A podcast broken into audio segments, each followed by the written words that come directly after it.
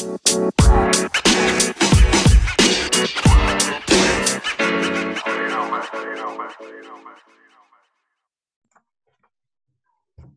Number 8 Podcast serimizin birinci sezon üçüncü bölümünden herkese merhabalar. Ben Arda Ali yanımda Joshua Kaan Tekin var.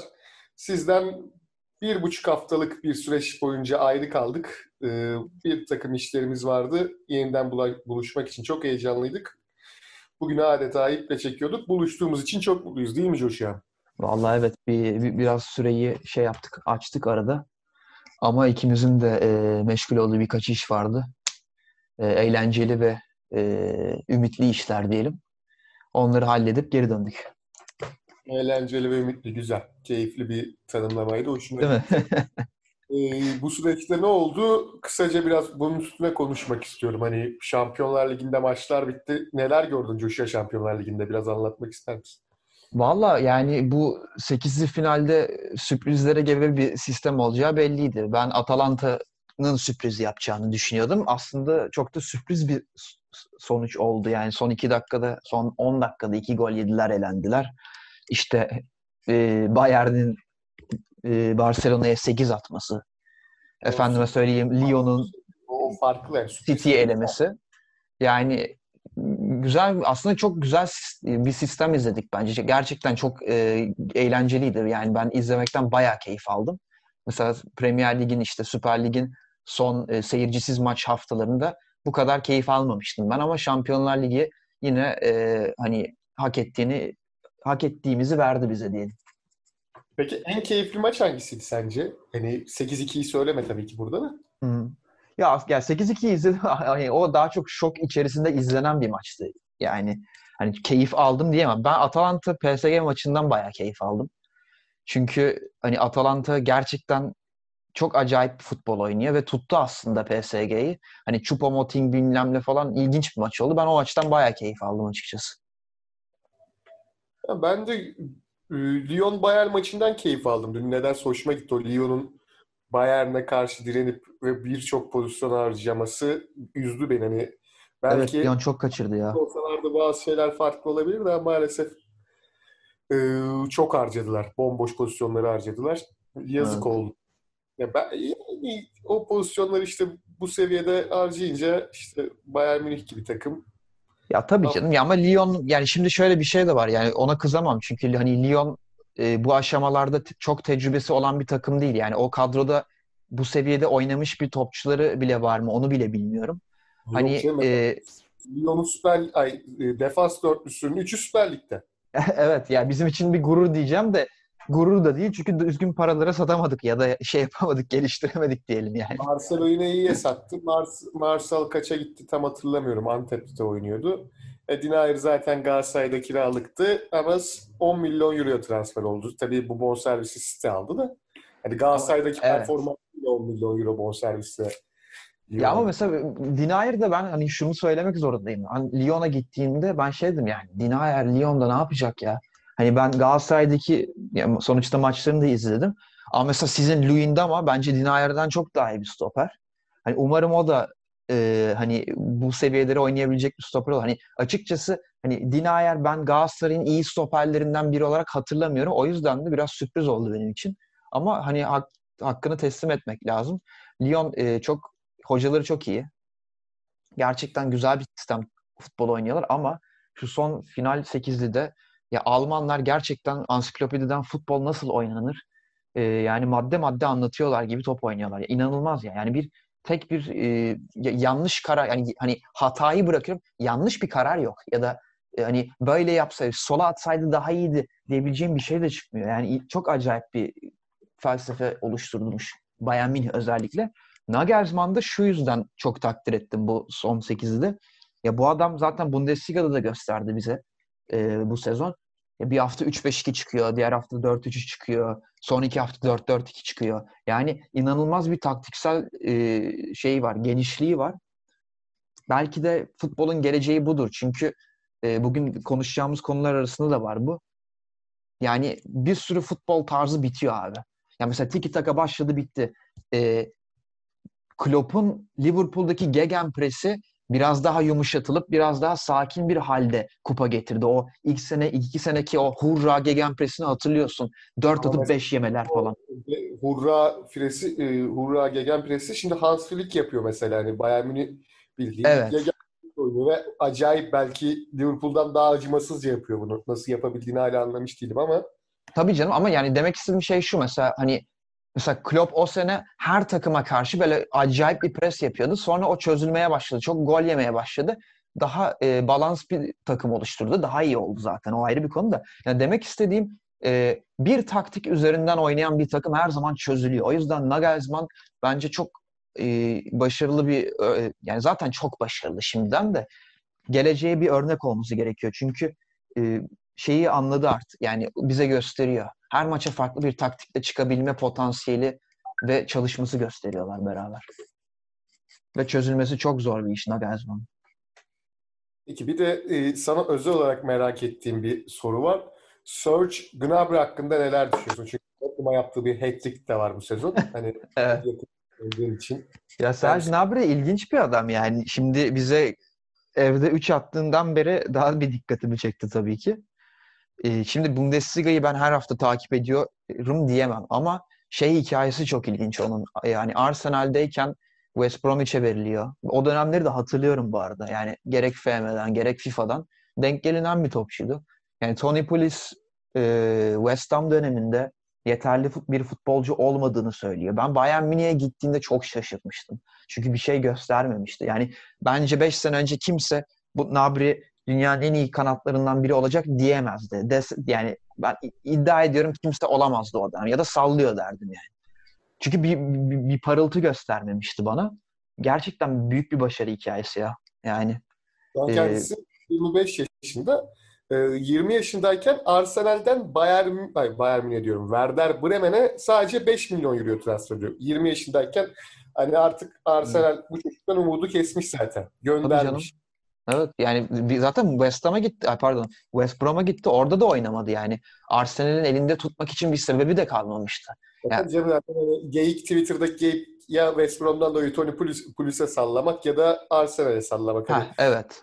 bunu gördük daha çok dün Yani akşam. ben şeyde yani o Twitter'daki o geyik biraz beni rahatsız ediyor. Çünkü şöyle bir şey var. Hani Tony Pulis'e sallanılabilir biraz da yani hiçbir hoca elindeki çok büyük bir yeteneği şey yapmaz ya oynat yani bilerek oynatmazlık yapmaz yani anladın mı? Demek ki West Brom döneminde de ya, ya takıma uyamadı ya taktiğe uyamadı. Zaten Tony Pulis inanılmaz bir biliyorsun ki şey e, kontra atak defansif futbol adamıdır.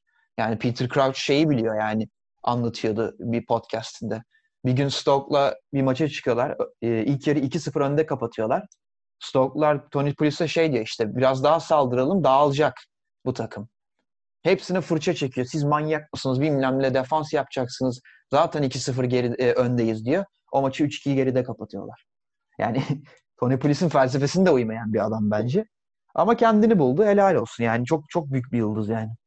Tabii bir enteresan şey de hayır. 22 yaşında Werder Bremen'den Bayern'e sadece 8 milyon euroya gidiyor. Yani bundan 3 sene önce 2017 yılında Bayern Münih 8 milyon euroya alıyor. Bayern Münih ne görüp aldı önemli olan o. Yani çünkü Vallahi evet yani ama Bayern Münih gelse benim evimden bir eşya almaya çalışsa ben zaten Bayern Münih olduğu için hani oyuncak ayı alacak mi? Kapıyı 8 milyondan açarım yani. Bayern Münih çünkü. tabii canım. Yani. Peki bir şey diyeceğim. Ben tam, tam hatırlamıyorum bu bilgiyi de sana sormak istiyorum. 2018 Dünya Kupası'nda Almanya Sané'yi götürmedi değil mi? Hayır götürmedi. Gnabry'i mi götürdü onun yerine? Hiç emin değilim bundan. Ama Sanki onun yerine giden Gnabry'di diye hatırlıyorum ama yanlış da hatırlıyor olabilirim. Hatırlıyorum çok alakasız ve çok kötü bir performans sergilediği aklımda kalmış. Evet gitmiş. Gitmiş. Ee, Meksika maçında sakatlığı nedeniyle oynayamamış. İsveç ve Güney Kore maçında da e, kadroda değilmiş. Ama yani şey Almanya pardon neredeydi? Ha, Rusya'ya giden kafiledeymiş yani Nabri. Yani de- demek ki yani Sané'yi kesen buydu yani. bir de şey- kesen diye hatırlıyorum. Ben de rezalet bir Almanya kadrosuydu. Canım yok yani. E, Sané'yi kesen de bunun olduğuna inanmıyorum ben. Oynamamış zaten. Sané'nin yerine kim gelmişti? Şey gelmişti. Ee, Denizhan'ın sevdiği kimdi ya? Leverkusen'de. Sarışın kanat. Julian Brandt. Heh, Julian Brandt da gitmişti. Sana gitmedi falan neler oluyor bilmem ne denmişti. Neyse ya. Yani Nabri'ye helal olsun ya. Beni acayip takdir ediyorum Nabri'ye. İlginç evet. Nabri hakikaten bence takdir edilesi bir futbolcu. Son olarak biz klasik podcastimize başlamadan önce son olarak bir şey daha sormak istiyorum. Final hakkındaki tahminini merak ediyorum. Yani Bayern Münih favori dememek bence aptallık olur açıkçası. Ama şöyle bir şey var. Yani mesela Paris Saint Germain Ancelotti ile denedi. E, Laurent Blanc ile denedi. Unai Emery ile denedi. Olmadı. Ama şu an Thomas Tuchel miydi? Tuchel diye okunuyor değil mi? Evet. E, yani Tuchel de taktiksel bir deha. E, Bayern'i favori görmemin sebebi açıkçası çok daha sistem ve çok daha e, profesyonel bir top oynuyorlar. E, Paris Saint Germain'de bir gol yiyince da, dağılma. Yani bu zaten önceden de gördük. Önceki senelerde de gördük. Yani hep öyle bir potansiyel, öyle bir e, güvenememe hissiyatı veriyorlar bana. O yüzden bayağı mini. Ben hatta handikaplı kazanacak diyorum. 2-0'ı 3-1 gibi bir skor bekliyorum ben. E tabii ki her iki takımın da çok büyük futbolcuları var. Ama ben final maçlarının biraz daha e, bireysel yeteneğe baktığını düşünüyorum. Ondan dolayı ben Paris Saint Germain'in kazanacağını Olabilir evet. Yani takım oyunu çözemezse yeteneğe bakacak bence de. O noktada tabii Neymar, Mbappe öne çıkabilir. Tabii. Yani belki Bayern Münih'te Di Maria kadar yetenekli adam olmaya da bilir yani emin değilim hani Nabri. Di Maria da çok ilginç bir adam ya. Yani onun üzerinde de bir bölüm çekmek gerekir aslında. Yani gittiği bir sürü kulüpte sevilmedi. Manchester'dan kovuldu resmen. Yani taraftarlar hiçbir zaman sevmedi. Yani hep böyle bir adam muhteşem bir topçu. Muhteşem Ama işler yapıyor. Şampiyonlar Ligi'de en çok asist yapan dördüncü topçu mu öyle bir şey. Ama bir türlü böyle hani en büyük 10 topçuyu 15 topçuyu say desem kimse saymaz bence. Ama işte bir karizman olacak. Adam da maalesef Allah öyle yaratmamış. Hani çirkin yaratmış. Affetsin beni ama yapacak bir şey yok. Hani Görüntüyle ilgili mi diyorsun hepsi? Sağ, sağ dışında vur, vuramayınca da olmuyor yani. Sağ içinde yaptıklarının yine yetmiyor işte. Di Maria bunun en büyük örneği belki de. Evet olabilir. Haklısın ya valla. Bir de geçen, Biraz PR çalışması lazım yani. geçen bir tweetin vardı. Ee, Avrupa Ligi ile ilgili. O maçı da sormadan edemeyeceğim. Bir Hı. çöp horoz mevzusu bir tweet atmışsın. Ha, evet. Yani, kazanır peki yani sence? Ya ben artık yani kusura bakma e, Sevilla diyeceğim. Hani Sevilla finalde 8-0 yenilirse de e, kusura bakmayın derim yani. Hiç umurumda değil. Abi bu finale Sevilla dememek yani ne diyeyim kadere karşı gelmek gibi bir şey artık benim için. Yani bir büyü var abi. Bir büyü var yani. İnanamıyorum ben seviyeye. Yani hiçbir şekilde öne çıkmadığı bir sezon bana kalırsa. Yani bir tane topçusu öne çıktı diyemem. Ya da çok acayip bir hocası var diyemem. Yani Lopetegui değil mi hocaları? Evet evet. Ama gerçekten onların çöplüğü ya. Yani Avrupa Ligi Sevilla'nın mekanı. Bir türlü başarıyorlar bu iş. Evet ondan dolayı ben de istatistiksel olarak Sevilla demekten başka bir çare bulamıyorum ya. Yani diyebilmese ayıp olur. Inter kazanabilir tabii ki. Hatta hani Inter'in kazanacağını düşünüyorum ama diyemem. Yani Sevilla olduğu ha, Onu diyecektim yani ben mesela bir iddia yapacak olsaydım, bir bin lira basacak olsaydım Inter'e basardım.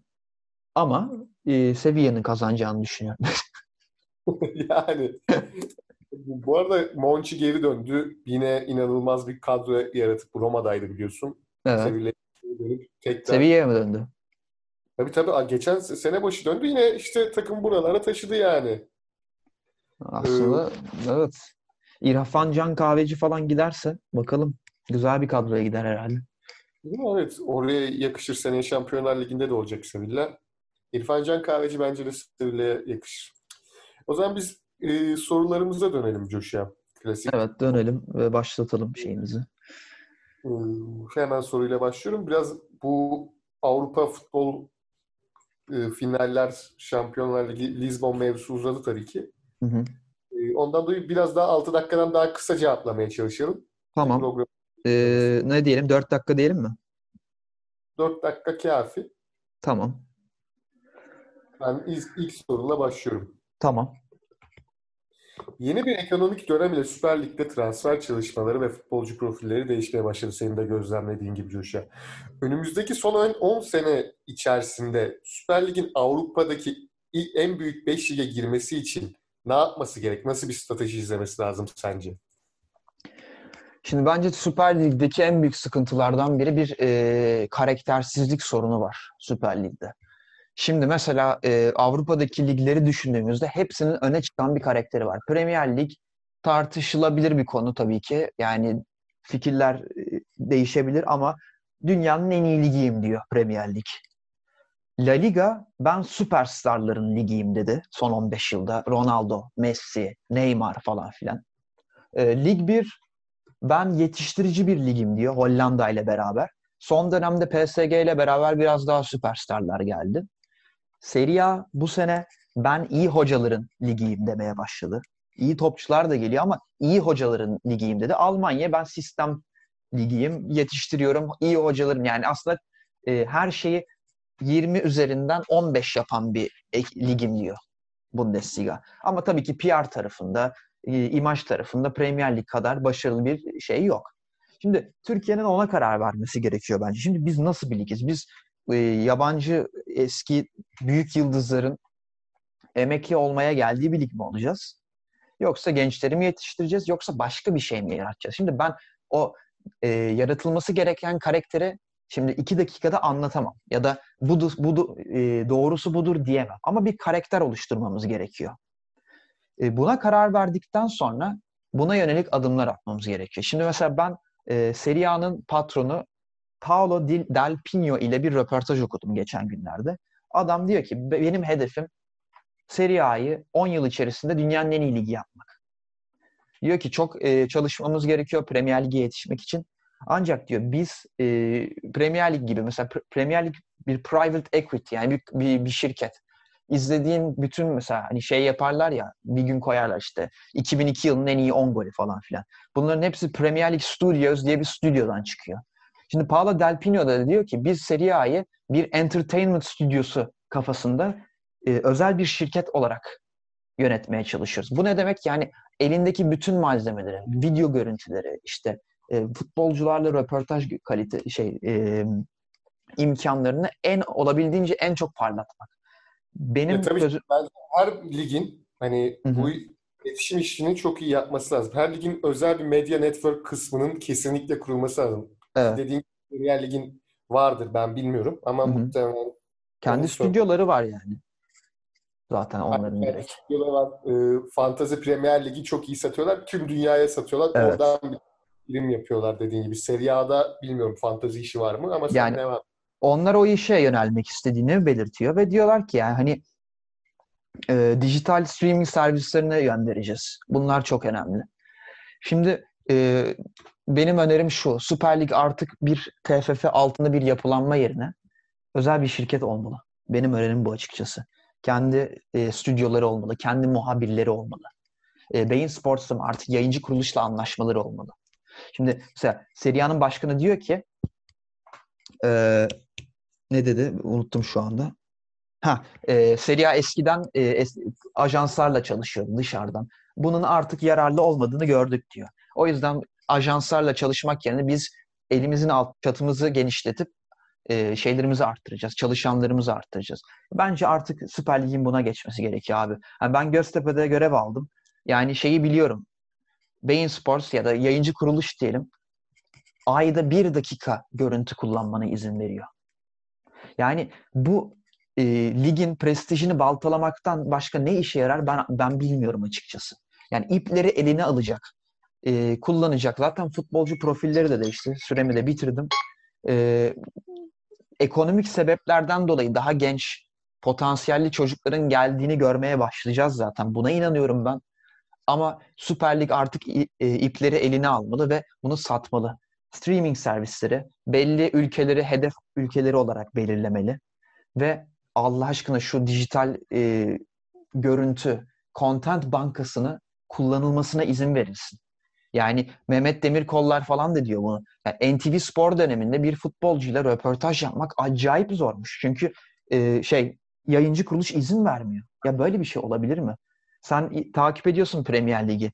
İstemediğin kadar adamla röportaj çıkıyor ya. Burnley'de bir 16 yaşında bir çocuk gol atsın o hafta sonu. Çarşamba gününe 25 dakikalık hayat hikayesini anlatan bir röportaj çıkıyor. Ve bu şekilde satıyorlar bu ligi. Çünkü sürekli ilginç hikayeler çıkarıyorlar. ilginç e, bilgiler. Sürekli izleyeni kancalıyorlar yani şeye, ekrana.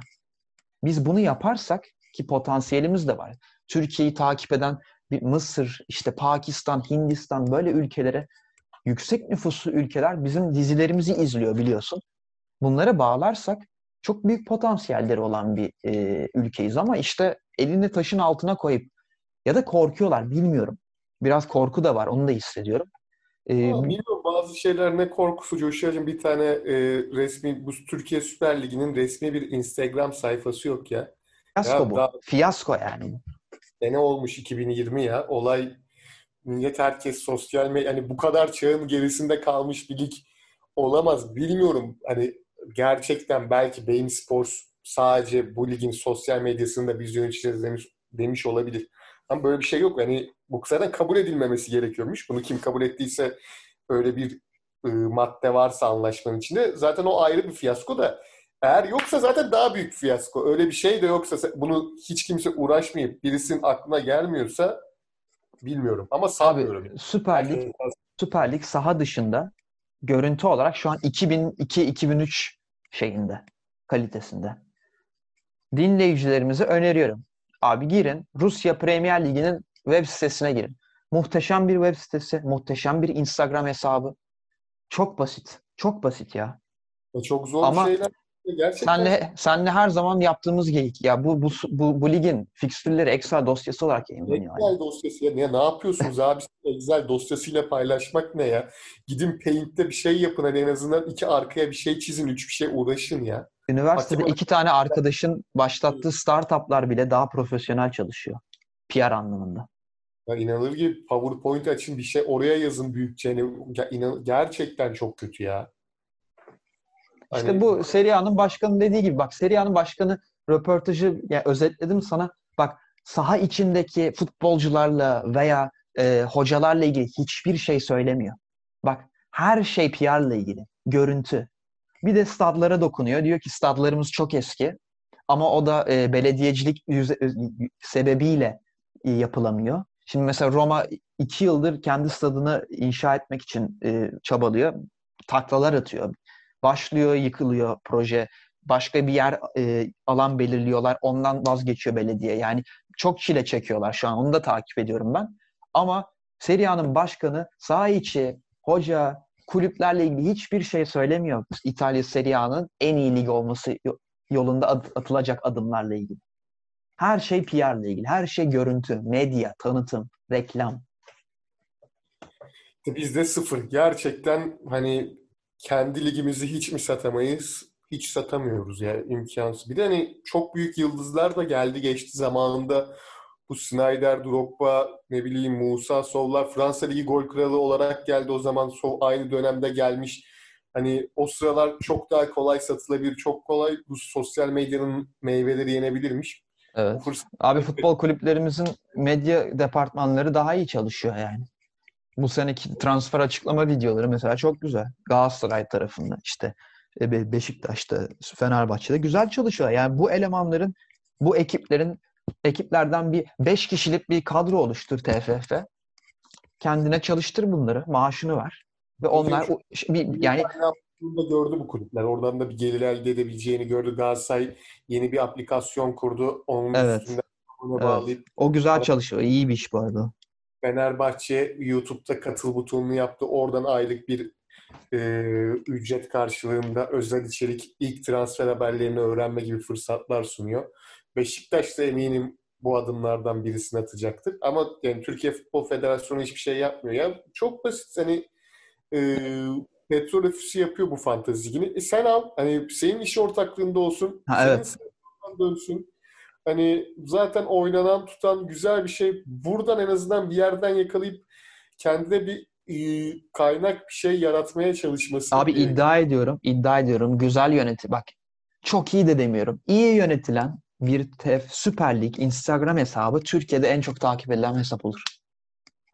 Olur. Olmaması için Yani çünkü fut yani mesela Galatasaray'ın kaç takipçisi var bilmiyorum. İşte sallıyorum. Sen biliyor musun bu arada? 4 milyon ortalama diyelim. Fenerbahçe, Beşiktaş falan. Ya zaten bu bu insanlar Süper Lig'i takip edecek. Çünkü bir takım gerektiren bir iş olmayacak ki. Sürekli ilginç içerikler çıkaran bir sayfa olacak orada. Ee, yabancı içerikler üretirsin. Ee, Premier Lig biliyorsun ki Hintçe sayfası var. Yani sen de yaparsın işte Hintçe bir sayfa ya da Arapça bir sayfa. Ee, o Ne yaparsın ya sen Arabi hani o piyasalara açılırsın. kadar bizim ligimizde izlerler yani de herhalde diye düşünüyorum. Hani kendini iyi satabilirsen bu lig izlenir. İzlenmemesi için hiçbir sebep yok. Tabii ki İngiltere'deki bir pub'da oturan insanlar Süper Lig'i izlemesi bir hayal. Hani adamların zaten gider rugby'sini izler, gider ya da Championship'ten bir maç izler. Gidip oturup Türkiye Süper Ligi'nden bir maçı izleyeceğine inanmıyorum herhangi bir maçı ama Ama yani ya zaten İngiltere'deki adamın izlemesine gerek yok ki. Çok daha büyük pazarlar var yani. tabii ki yok işte. Hani sen zaten oraya dönmeyeceksin yüzünü. E, Diğer bir de benim yani artık üzülmek bak mesela bazı e, stratejiler, projeler olur. İnsan bir düşünür. Acaba iyi yapabilir miyiz? E, ya da yapmalı mıyız? Bu konuda ben artık sinirleniyorum. Çünkü önünde bir fırsat var ve sen affedersin kıçını oynatmıyorsun ya. Kıçını oynatmıyorsun. Önünde deli bir e, fırsat var. Mükemmel para döndürebilirsin. Kendi kulüplerine giriş sağlayabilirsin. Ama insanlar bir taraflarını kaldırmıyor. Ve artık bu e, yani küçüms küçümsüyorum artık bu hareket. Yani inan, iğrenç bir olay bu. Ya bence de hani en kısa zamanda çözülmesi dileğiyle diyorum ama bunu yaklaşık sanırsam 3,5-4 senedir söylüyorum.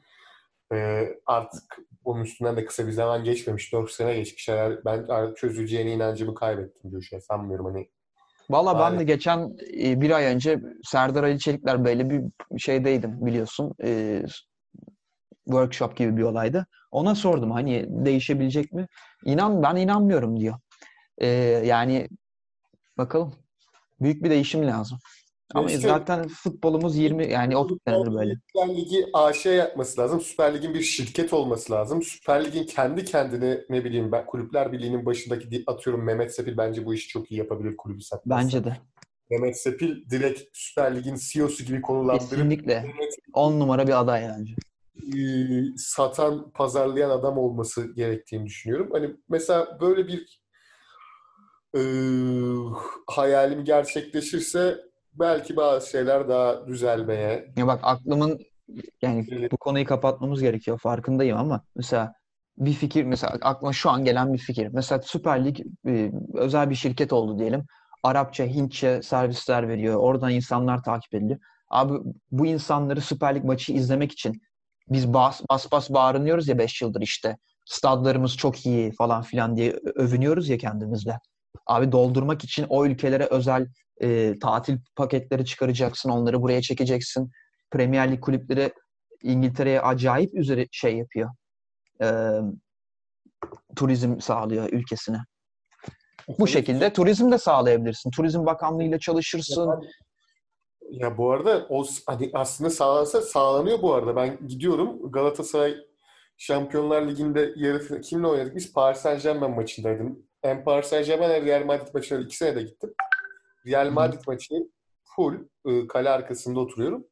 Full Arap, full gelmişler Arabistan'dan olsun, işte Birleşik Evet. Arap Emirlikleri'nden olsun, Katar'dan olsun. İstanbul yakın, Madrid'i izlemeye geliyor. E, Madrid maçı olduğu için tamam büyük maç yakın diye geliyor ama sen zaten bu adam bunu her hafta daha çok çekebilirsin. Tabii. Bir de ülkemize kur sokmak da zorundayız açıkçası bu dönemden sonra. Abi getir ucuz ucuz getir. Millet Taksim'de İstanbul'da para da harcar. Daha ne Zaten- istiyorsun ya? Gelmişken bu maçlara da çeksen bu kulüpler daha çok para kazanmaya başlar ama işte o satma işini beceremiyoruz. Aynen öyle. Neyse çok açtık süreyi. Bayağı açtık. Ben sana e, ilk sorunu sorayım. Ee, biraz saha içine odaklanalım diyorum ben. İzninle. Ee, sorun şu abi. Geçiş oyununun ön plana çıktığı şu dönemlerde modern futbol ilkelerine uygun başarı hedefleyen bir takımın orta sahası nasıl olmalı? Ee, evet, önce güzel bir soru çünkü bence orta saha artık e, bu modern futbolda en kilit nokta. Belki her zaman öyleydi. ya bilmiyorum hani atanın iyi olacak, tutanın iyi olacak da orta sahanın iyi olmadığı sürece bir şey anlam ifade ediyor mu? Pek emin değilim. Çünkü direkt omurgan orta saha oluştu. Yani o işte defans ikilisi onun önündeki 3 adam yani bu ortadaki oyunu, orta sahadaki oyunu iyi oynaman gerekiyor. Şimdi burada da bir üçlüye döndü artık. Ee, belki Pep'in önce önderliğinde olabilir. 10 numara kavramı artık bitti. Ee, evet. Son 10 numara Mesut Özil diyebilirim ben açıkçası. Son, Son böyle klasik 10 numara. Evet, klasik 10 numara Mesut Özil. Ee, ülkemizde de hadi Snyder diyelim. Snyder'den sonra yok. Mesela evet, Snyder... Snyder'den Talişka da tam bir on numara değildi mesela. Tam bir on numara değil. Talişka orta sahanın her yerinde bence oynar. Yani forvete koydu evet. oynar. Yo, haklısın. Schneider olabilir evet. Son on numara. Mesela e, Sosa da diyebilirdik ama Sosa baktım mı başka yerlerde de iş yapabileceğini Sosa biraz Regista e, mantığında da 6 numarada da oynayabilir ama. Schneider oynayamazdı mesela orayı bence. Evet, evet. Oynayamazdı. Zaten hani bazı istatistiklere baktığımda Sosa'nın top kapma şeyi bu sezon iyi. Hani gayet iyi bir 8 numara kadar top kapmış. Şimdi biraz mevkilere inince ıı, nasıl olduğunu öyle açıklamaya çalışacağım. 6 numaradan ne beklersin? Hani 4 1 2 oynuyorsun ya sonuçta. İlk önce 6 numarada evet. defans defansların önündeki adamdan senin mesela beklentin ne olur? Şimdi mesela ya o savunmanın önündeki tek adamla eskiden mesela 5 sene önce sorsaydım ben tamamen top kesmesini ve önündeki adama çok basit bir pasla e, topu iletmesini beklerdim. Ama yani modern futbolu bu geçiş oyununda ben e, şimdi 6 ile 10 numara arasında bir fark var ama 6 ve 8 arasında 8 ve 10 arasında çok büyük bir fark kalmamaya başladı bence. Mesela Liverpool örneğinde bir Henderson, Wijnaldum e, bir de Fabinho örneği. Şimdi bu üçü de birbirinin yerinde oynayabiliyor ve üçünde aslında Mesela Henderson top dağıtıyor, Fabinho kesiyor diyemem. Hepsi aynı işleri ya- yapıyor. O yüzden rollerin de biraz paylaşıldığı, değiştiği bir şey olmaya başladı bence. Ama tabii ki 6 numara e, bence artık adamdan top kapmaktansa interception denilen yanlış pasların araya girilmesini kapmasını beklerim ben. Bir de defansif olarak e, takım hata çıktığında iki stoperin ortasına geçip top dağıtabilmesi. Evet hani ligimizden de en iyi örnek Gustavo ve Lemine. 6 numara bence o süpürecek arkaya. Hem topu kapacak, interceptions dediğin gibi hem topu çalacak. Hı hı. E, çalım yemeyecek. E, bunu en iyi yapan mesela top çok enteresan bir soru soracağım sana. Sence Süper Lig'deki en çok top çalan orta saha kimdir? 6 numara olarak düşünme. En çok, çok top çalan. Ee, hangi yani üç büyüklerden mi? Genel sordum ama üç büyükler, dört büyüklerden e, bir topçu. Mahmut Artık, Tekdemir'dir. Hayır. Jose Sosa. Maç başına 2.8 ortalamayla top çalıyor. Top çalma dediğin interception yani boştaki topu almak mı yoksa adamdan topu almak mı? Adamdan topu. Ben bunu mesela şaşırırım bunu. Bunu yani, beklemezdim yani. Yani pres ben, yapıp topu kapıyor yani adamdan. Evet hani o topu giden alan adam Sosa olması benim de şaşırttı. Mesela üçüncü adam Luis Gustavo iki, iki buçuk Onu ortalama. beklerim evet. Beklersin ama mesela tabii şöyle bir ortalama da var. Ee, toplam altı kere maçta top çalmayı deniyor Sosa. Hı hı. Ee, bunun üçünde de çalım yeme oranı var. Gustavo sadece bir, bir kere çalım yiyor her maç başına. E, tabii. Ya o, o, o normal ya. Ama bu yani Sosa'nın ne, neden bu kadar değerli olduğuna da dair bir ipucu. Çünkü hani Sosa 10 numara olarak maç kazandıracak adam olarak bakıyoruz da aslında bir bakıma orta sahadaki o ben artık e, eşek yükü çeken o üçlüden biri de olabileceğini gösteriyor bence. Evet. Tam da ona gelecektim. Ee, benim mesela yani orta sahamdaki 8 numara box box dediğimiz iki yönlü orta sahanın ne yapmasını beklerim desem ben top çalmasını beklerim. Bir de çok iyi şut çekmesini beklerim. Bu adam benim için çok iyi bir pasör olmasına gerek yok. Çünkü ben o hmm. özelliği dediğin gibi 6 numaradan almak istiyorum. Hem de yanıma koyacağım biraz daha o iyi bir pasörden almaya çalışacağım. 10 numaradan evrilme yani modern 10 numara dediğimiz hmm. e, orta sahaya box box'ın yanına koyacağım adamdan almaya çalışacağım. Hem dediğin gibi e, 6 numaramda defansının arasına girip iyi top dağıtıyorsa, iyi top çalıyorsa e, benim bu 8 numaramın bence çok iyi bir pasör olmasına gerek yok. Sen ne düşünüyorsun mesela? Abi bence şöyle şöyle bir, bir olay var. Yani şimdi orta saha üçlündeki adamların özelliklerine bağlı bir şey. Şimdi e, sen diyorsun ya çok iyi top taşıyan bu interception yapılan bir 8 numara diyelim. Bir de şut atmasını istiyordun değil mi sen? Evet evet. İkisi çok iyi olacak. Yani mesela. bu çok iyi olacak. Evet. Hani, ya bu, bu kesinlikle katılmakla beraber Hı? mesela ben şunu söyleyebilirim. Yani benim mesela ben Tottenham'da izlediğim en iyi 8 numara Musa Dembele'ydi. Musa Dembele'nin şutu yoktu. İyi bir pasördü. O ayrı.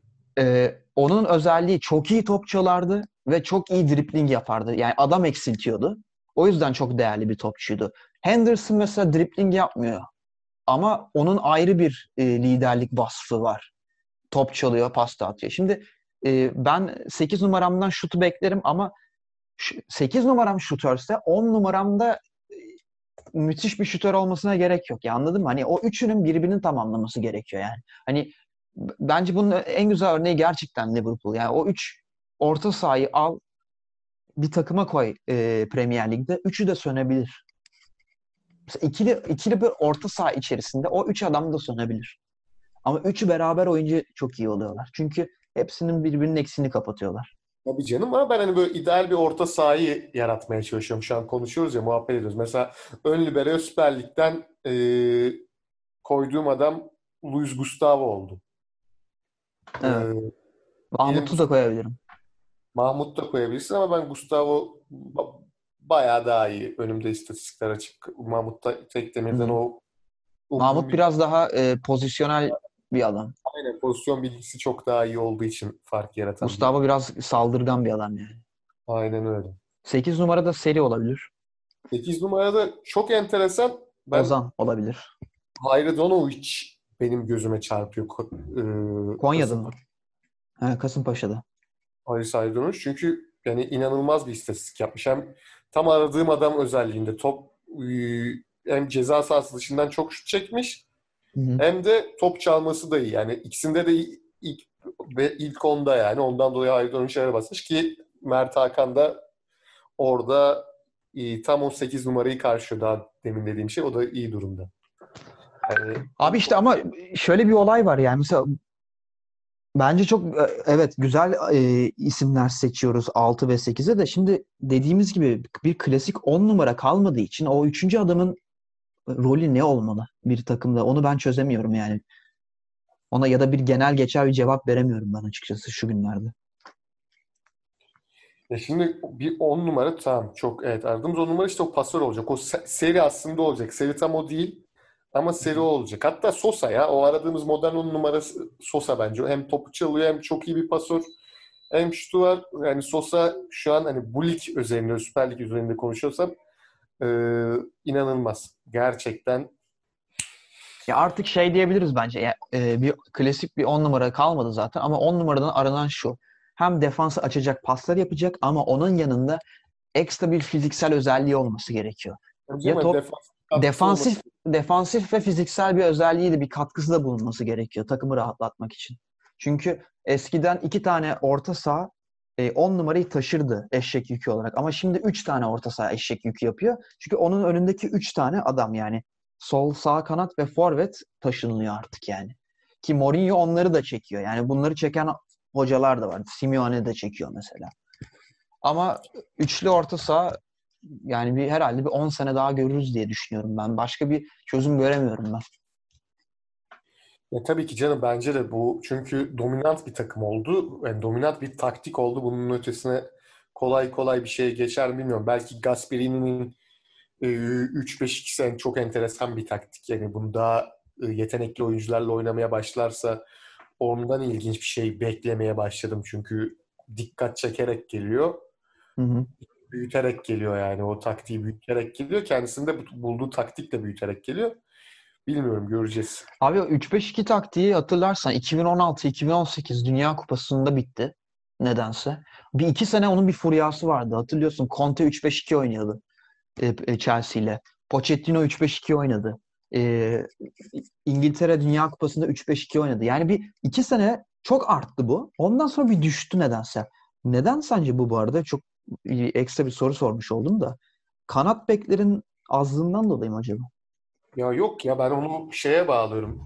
Bu işi orada Chelsea geldi. Conte şampiyon yaptı 3-5-2 ile Chelsea'yi Conte gelince. Hı hı. Ondan sonra Pochettino bir baktı. E, bu işte şampiyon olunuyor. Ben niye denemeyeyim dedi. E, İngiltere baktı benim stoperlerim sağlam. Kyle Walker tam o gel gidi yapar sağ kanadı kapatır. Sol kanadı da Rose kapatır. İyi Füleli'ye iki tane bekim var. Gider gelirler dedi. Bence biraz ona bağlıyorum. Ekstra bir şey yani Conte'ye bağlıyorum ben. Hani Conte'nin açtığı bir şeydi. Premier Lig'e İngiltere'ye 3-5-2'yi belki ilk öğreten adam Conte olabilir. Kesinlikle daha önce de oynanmıştır da. Hmm. Yani tekrar hatırlatan adam Conte olabilir. Şimdi yani yeni gelen taktik ne olacak? Çünkü ben şeyi gerçekten sevmiyorum futbolda. Ha mesela biz bizim çocukluğumuzda biz 4-4-2 ile büyüdük hatırlarsın. O Manchester United klasik United e, takımından kalan bir 4-4-2. Ondan sonra e, 4-2-3-1'e döndü. Sonra 4-3-3'e döndü. Ama yani her takımın aynı sistemle oynama çabası beni çok rahatsız ediyor. Yani o yüzden mesela Gasperini gibi hocaları çok takdir ediyorum. İşte Sheffield United'da e, Chris Wilder'ı yani bindiren, orta açan stoperleri var. Yani kanat bak bek değil. Stoperler kanattan şey açıyor, orta açıyor. Ya böyle Doğru. farklı şeylerin denenmesi hoşuma gidiyor ve bence artık çeşitlenmesi gerekiyor. Çünkü eninde sonunda her taktik çözülüyor yani. Ya Bak Pep kovulacak ben sana söyleyeyim. Pep gidiyor. Yani yapamıyor. Pep kovulmaz ama kendisi belki bırakmak isterse gider. Pep'i kovmak yani sonuçta başarısız mı değil. Ger çok büyük bu harcanan paralara karşı Vallahi başarı. yani başarısız mı değil mi? Bence katılmıyorum. Başarısız yani. Bu sene başarısız. Büyük kulüpler kupa kazandıklarında bile Ocak o var yani. Ee, gördün Sarri kovuldu. Yani E kupayı bak Şampiyonlar Ligi'ni alırsın. işte oynadığın ligi alırsın. Yine kovulursun. Acımasız büyük kulüpler bunu yapıyor işte. Çünkü bakıyor o felsefeyi sevmiyorum diyor yani. Hani O Pep'i taktiği. alacak bilmiyorum. Sanmıyorum. Pep'in yerine gidip birisini koyabilecek bir aday sistemi şu Vallahi an. en büyük aday Pochettino deniliyor şu anda ama zannetmiyorum ya. Guardiola mı deyince adam bir düşünür der ki Guardiola benim zaten burada oturmuş sistemim var. Pochettino da sistem hocası gelecek mi oturacak. Ben bir senemi daha boşa mı harcayayım diyebilir yani. Evet. Pochettino ilk geldiği senede başarılı da olabilir tabii de daha çok bir tık sistem hocası gibi düşünüyorum. Yok yok haklısın. Katılıyorum ya. İkinci, üçüncü senesinde bir şeyler başardı bence. Ama City'de işte öyle bir sabır yok artık. Adamlar ultra milyoner şey zaten hani böyle bir kulüp. Bakalım. Enteresan. O zaman eee, bu soruyu da geçelim. Diğer soruyla devam edelim ve son sorumuz olsun bu. Çünkü bugün biraz çok iyi muhabbet ettik. Yani Evet güzel muhabbet ettik. Eee, soruyorum o zaman soruyu hazırsan Coşu'ya. Buyur abi. zaten hmm, kolaylıkla cevaplayabileceğimiz bir soru. Dijital önemin artması ve yeni neslin ekran alışkanlıkları ile futbol ve tele- televizyon ilişkisinin bozulma ihtimalini görmeye başladık hep birlikte. Televizyonun ekran boyutu futbolu orada tutmak için sence il- bu ilerleyen süreçte yeterli olacak mı Coşu'ya? Yani fut- televizyonun ekran boyutu tutmaya yeterli olmayacak. Ama e, birkaç tane değişken var. Onun üzerinden gidilmesi gerekiyor. Şimdi mesela ben bu sorudan önce birkaç tane eskiden kaydettiğim raporu çıkardım ortaya. Mesela Nielsen'ın 2018'de yaptığı bir röportaj var. Tamam? Pardon, e, araştırma. 2018 Dünya Kupası'nı bir e, anket yapıyorlar ve diyorlar ki televizyondan değil, telefondan veya tabletten izleme oranları. Yani telefon veya tabletten mi izleyeceksiniz diye soruyorlar. Öncesinde bu bu arada. Çin'in %35'i tablet ve telefondan izleyeceğim diyor. Hindistan'ın %28'i, Rusya'nın %24'ü, Malezya'nın %22'si diyor. e, evet diyor bu soruya. Yani uzak doğuda ve Orta Doğu'da bir tablete, bir e, telefondan, streaming servislerinden maç izleme trendi görmeye başlıyoruz. E, 11 yaş 20 yaş arası insanların %25'i, 21'in 21 ile 34 arası %19 ve düşüyor sonrası tabii ki. Şimdi gençlerde ve Orta Doğu'da, Çin'de, Hindistan'da bir dijitale kayma şeyi var. Benim tahminim bunun daha ucuz e, fiyatlandırılması açıkçası. E, bir de daha ulaşılabilir. Şimdi e, ulaşılabilir ve ucuzluk katıldığı zaman zaten saydığım ülkeler de gelişmekte olan, büyük potansiyel, ekonomik potansiyelleri olan ülkeler. Mesela skalanın diğer ucunda en az ilgilenen ülkeleri sa- sayayım sana. Almanya'nın %4'ü demiş ben telefondan veya tabletten izleyeceğim. %96'sı ben televizyondan izleyeceğim demiş. Bunu İspanya takip ediyor %6 ile. Brezilya %7, Amerika %8, İngiltere'de %9, Türkiye %12'de mesela. Şimdi bir değişim var. Geliyor. Ee, jenerasyonel bir şey. Ucuz, ulaşılabilir bir şey. Ama şimdi şöyle bir şey var abi. Hani bizim jenerasyonumuz bile bence televizyonu bırakmaz kolay kolay. O yüzden kalacaktır. Ee, şirketlerin futbolu televizyonda tutmak için bir projeleri var. Ee, bunu bizzat biliyorum. İngiltere merkezli bir spor ajansı diyelim. Ee, orada çok üst düzey, düzey bir yöneticiyle bir toplantıya gitmiştim ben geçen sene, e, geçen yaz. O mesela şeyi anlatmıştı. E, onların hayal ettikleri olay şu abi. Mesela televizyondan sen e, bir accountla giriş yapıyorsun televizyonuna ve senin YouTube history'ni biliyor mesela ya da Facebook'unu biliyor. Şimdi mesela sen e, internette dolaşırken sana özel reklamlar çıkıyor ya. Ya da sen mesela benimle muhabbet edersin e, Zoom üzerinden. 5 dakika sonra muhabbetimizle ilgili bir reklam çıkar. E, o mantıkta televizyona account, yap, e, account girişiyle bir sistem oluşturmak istiyorlar ve diyor ki mesela sen Chelsea United maçını izliyorsun. Sen televizyondan izlerken sahanın etrafındaki o dönen paneller var ya orada mesela X markasının reklamları dönerken Arda izlerken Y markasının şeyleri dönecek. Bunu VR teknolojisiyle e, reklamları kişiye özel yapmaya çalışıyoruz diyor. Çünkü artık e, toplumsal reklam stratejileri tutmamaya yani o, o, o devir bitti. Yani televizyon ekranında bile kişiye özel reklam yapmamız gerekiyor dedi. Ve bununla e, en azından ötelemek istiyoruz dedi bir 30 yıl. Çünkü şöyle diyeyim e, televizyonu tamamen bırakabilecek jenerasyonun gelmesi bir 50 yıl alır abi. Yani açıkçası. Ya ben o kadar 50 yıl olacağını düşünmüyorum ama 30 yani bundan sonraki jenerasyon başlar ya. Bu saatten sonra doğan 20 yaşına gelen insanın ben çok televizyonla alakası olacağını sanmıyorum. Ama Şimdi... evet ben bak biz mesela sen 24 yaşındasın ben 23 yaşındayım. 50 yıl koy. Ya ben 75 yaşımda da televizyondan izlemek isteyeceğimi düşünüyorum. Yani, ya televizyon demeyelim. Büyük ekran diyelim ona. Ya bilmiyorum. Biraz hani ben alması gerektiğini düşünüyorum futbolun e, dediğin gibi bu küçük ekranları artık hani televizyonda tutmaya çalışmak güzel bir şey. İlla tutmaya çalışırsın. Hı hı. Ama e, tutulmaması gerektiğinin de unutulmaması gerektiğini düşünüyorum. Çünkü e-spor bu futbolu tehdit eden en büyük şeylerden birisi. Futbolun geleceğini belki tehdit ediyor. E, bu da bizi üzer. Yani beni üzer. E-spor da çok tabii güzel, kitlesi büyük. Ama futbolun ötesine geçmesini görmek ben istemem. Bunu Tabii canım. Ya ben e-sporun e-spor çok büyük bir şey olacaktır da ben yani e-sporla sporun bambaşka kulvarlar olduğunu düşünüyorum açıkçası. Bambaşka kulvarlar olsa da ama bundan yani bu yeni jenerasyon hani sen futbolcu seyircisi onu kaybediyor anladın mı? Seyircini kaybediyorsun. Yani futbol seyircisi. E sen diyorsun ki e, mesela 5 yaşında bir çocuk 2022 Dünya Kupası finalini izlemek yerine e, e-spor finali izlemek isteyebilir. Böyle bir bir, bir korku, bir e, bir tehlike mi var? Eminim. Yani bundan yüzde yüz eminim. 5 yaşındaki bir çocuk yani 2022 demeyelim de bundan 14 seneki sonra 19 yaşına geldim mi aynı anda bir e-spor finali ya da bir futbol finali oldu mu çok büyük bir fanatik babası yoksa e, muhtemelen ki kolay hani o e-sporu seçecektir ya ulaşması daha kolay olduğu için. Çok üzücü bir şey bu. Hı? Çok üzücü bir şey bu. Evet üzücü bir şey ve yani bu olacak. Hani biraz futbolu yöneten insanların bunun üstüne düşünmesi gerektiğine inanıyorum ben.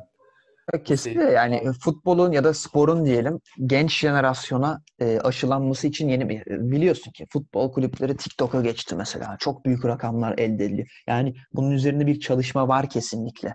Ama e, küçük ekranları da düşsün tabii ki. Herkes ulaşabilir. Yani benim amacım şey değil. Herkes televizyondan izlemeli değil. Abi e, yolda olursun televizyon e, telefondan izlemek zorunda kalırsın. Onu da yapalım tabii ki. E, ama bilmiyorum yani keyif ver, vermiyor demek de böyle çok jenerasyonel bir cevap gibi olacak ama haklısın yani her türlü ekrana, her türlü ulaşım imkanı şey yapılabilmeli yani. Bunun üzerinde çalışılmalı. Ki çalışılıyor da anlattığım projelerden biri bu işte. Ya kesinlikle çalışılmalı. Ya bilmiyorum. Ee, bende bir korku var açıkçası. Ben Yani büyük ekranın biteceğini düşünmüyorum ama televizyon yayıncılığının bitebileceğine inanıyorum. ben çünkü gidip telefondan maç izlemekten keyif almam ya da ne bileyim tabletten kesinlikle televizyondan maç izlemeyi keyif alırım. Ama dediğim gibi bu yeni gelen jenerasyonu da başka türlü tutamazsın.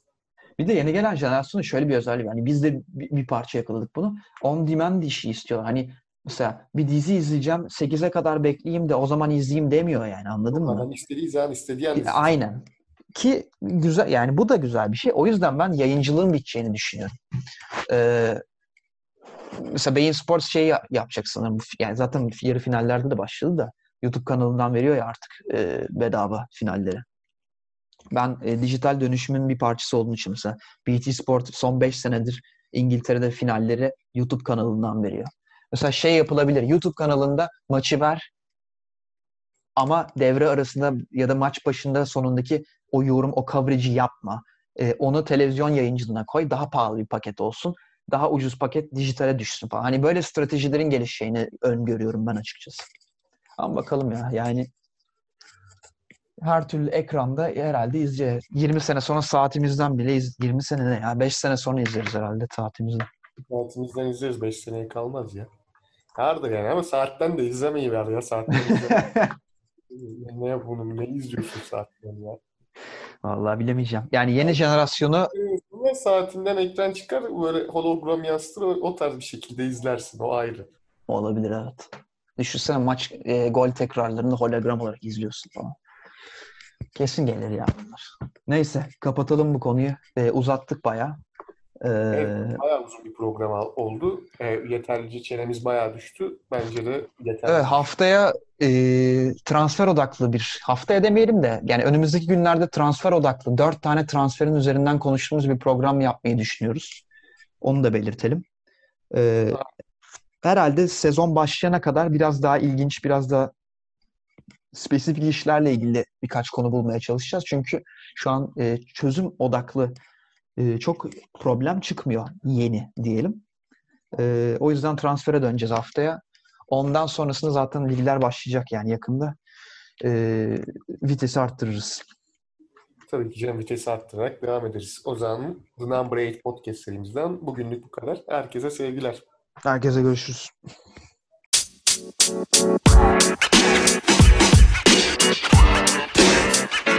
You know, man. You know, man. You know, man.